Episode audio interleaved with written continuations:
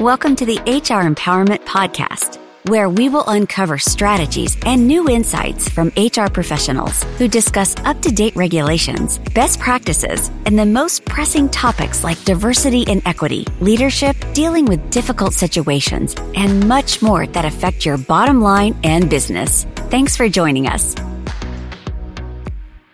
Hey, everybody. Wendy Sellers here with my co-host, JC. Hey, JC, welcome back. Hey, Wendy. It's a pleasure to be back. You know, after listening to episode one, I couldn't help but look this up. I got to share it with you real quick. According to Psychology Today, personality tests are used by 80% of most businesses to assess leadership potential. I got a feeling we might be talking about that and a little bit more coming up. Isn't that right? That's absolutely right. In fact, let's hand that over to Stephen, our very special guest from Dublin, Ireland. And JC and I are both a little Irish as well, especially if there's a beer being handed to us. So welcome, Stephen. Hi, thanks a million.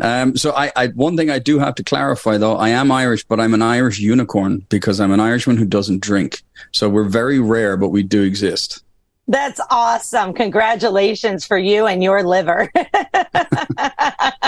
Hey, what do you think about those stats that JC just shared with companies using assessments for selection?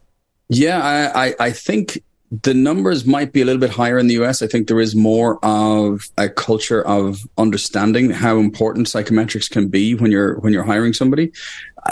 In Europe, it's a little bit less. In Ireland, I would say maybe 80% of the bigger companies, anything over 5 million revenue, probably have that because when you get to that size, you understand what an impact and having the wrong person in the wrong seat, in the right seat, can make. So making sure that we get the right fit from a culture point of view, from an ability and a personality point of view, is really, really important.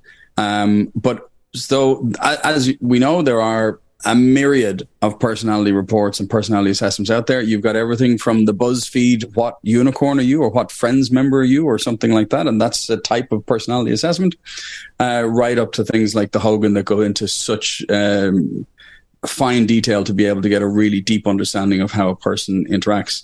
But really what I would say is if it's your only thing you're using, you're making a mistake. You really need to be using this as part of your portfolio to discover the things that you want to know about this person that's sitting in front of you, whether they're going to make sitting in front of you either in person or virtually, because when people are working outside and they're working remotely, understanding their personality is even more important because you don't have that daily interaction with them to get a sense of it yourself as well.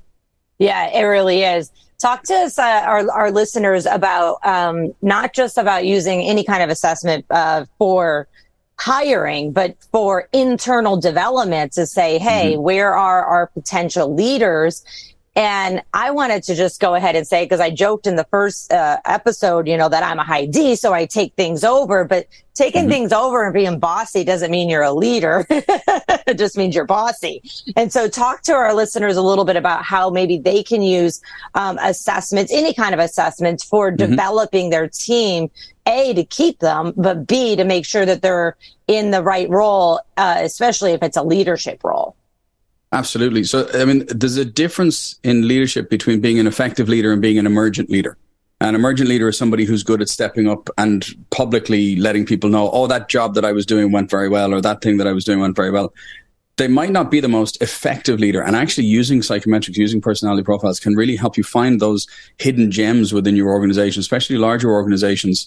I mean, we hear about the Peter Principle, the people get promoted to a step above their area of that they're competent in. So because they've just been emergent, and people see them being successful and then they put them too high and now they're stuck. But in organizations where we're able to run personality assessments on people, we can really see the people who have the best leadership qualities within their personality, and we can start to help them to develop, maybe become more outspoken or become more power or recognition orientated and taking control, and power is one of the scales that we use, to be able to step up and actually feel the confidence of taking over that position. I've worked with organizations here in Europe and one in the UK, which is a fantastic organization called Lead 5050, which is promoting female leadership in organizations and in specific industries. And one of the things that we found when we were researching that is I think it's men feel that if they're 85% ready for the job, they'll put themselves forward for the promotion, whereas women need to feel like they're 96 or 97%.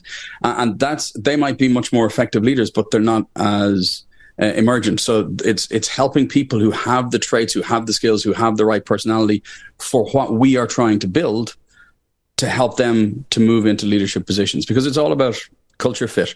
I know, like, it's there's no such thing as, you take out psychoses and disorders and things like that, there's no such thing as a bad personality for a role. There's simply a bad fit.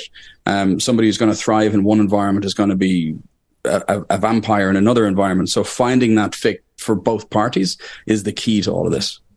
Yeah, well said.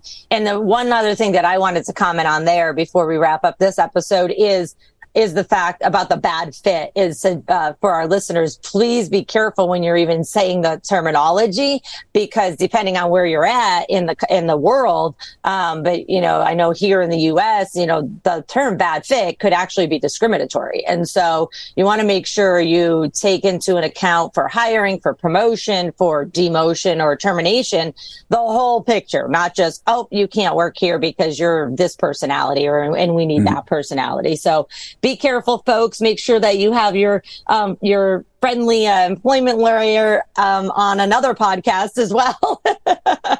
So with that said, we are going to wrap up episode 2 here, and then we will be back in a moment with some more exciting information and more facts. See you soon. Thank you for joining the HR Empowerment Podcast, brought to you by Aurora Training Advantage. We hope you've gained new insight and strategies to navigate the HR profession. We look forward to you joining us again on the HR Empowerment Podcast.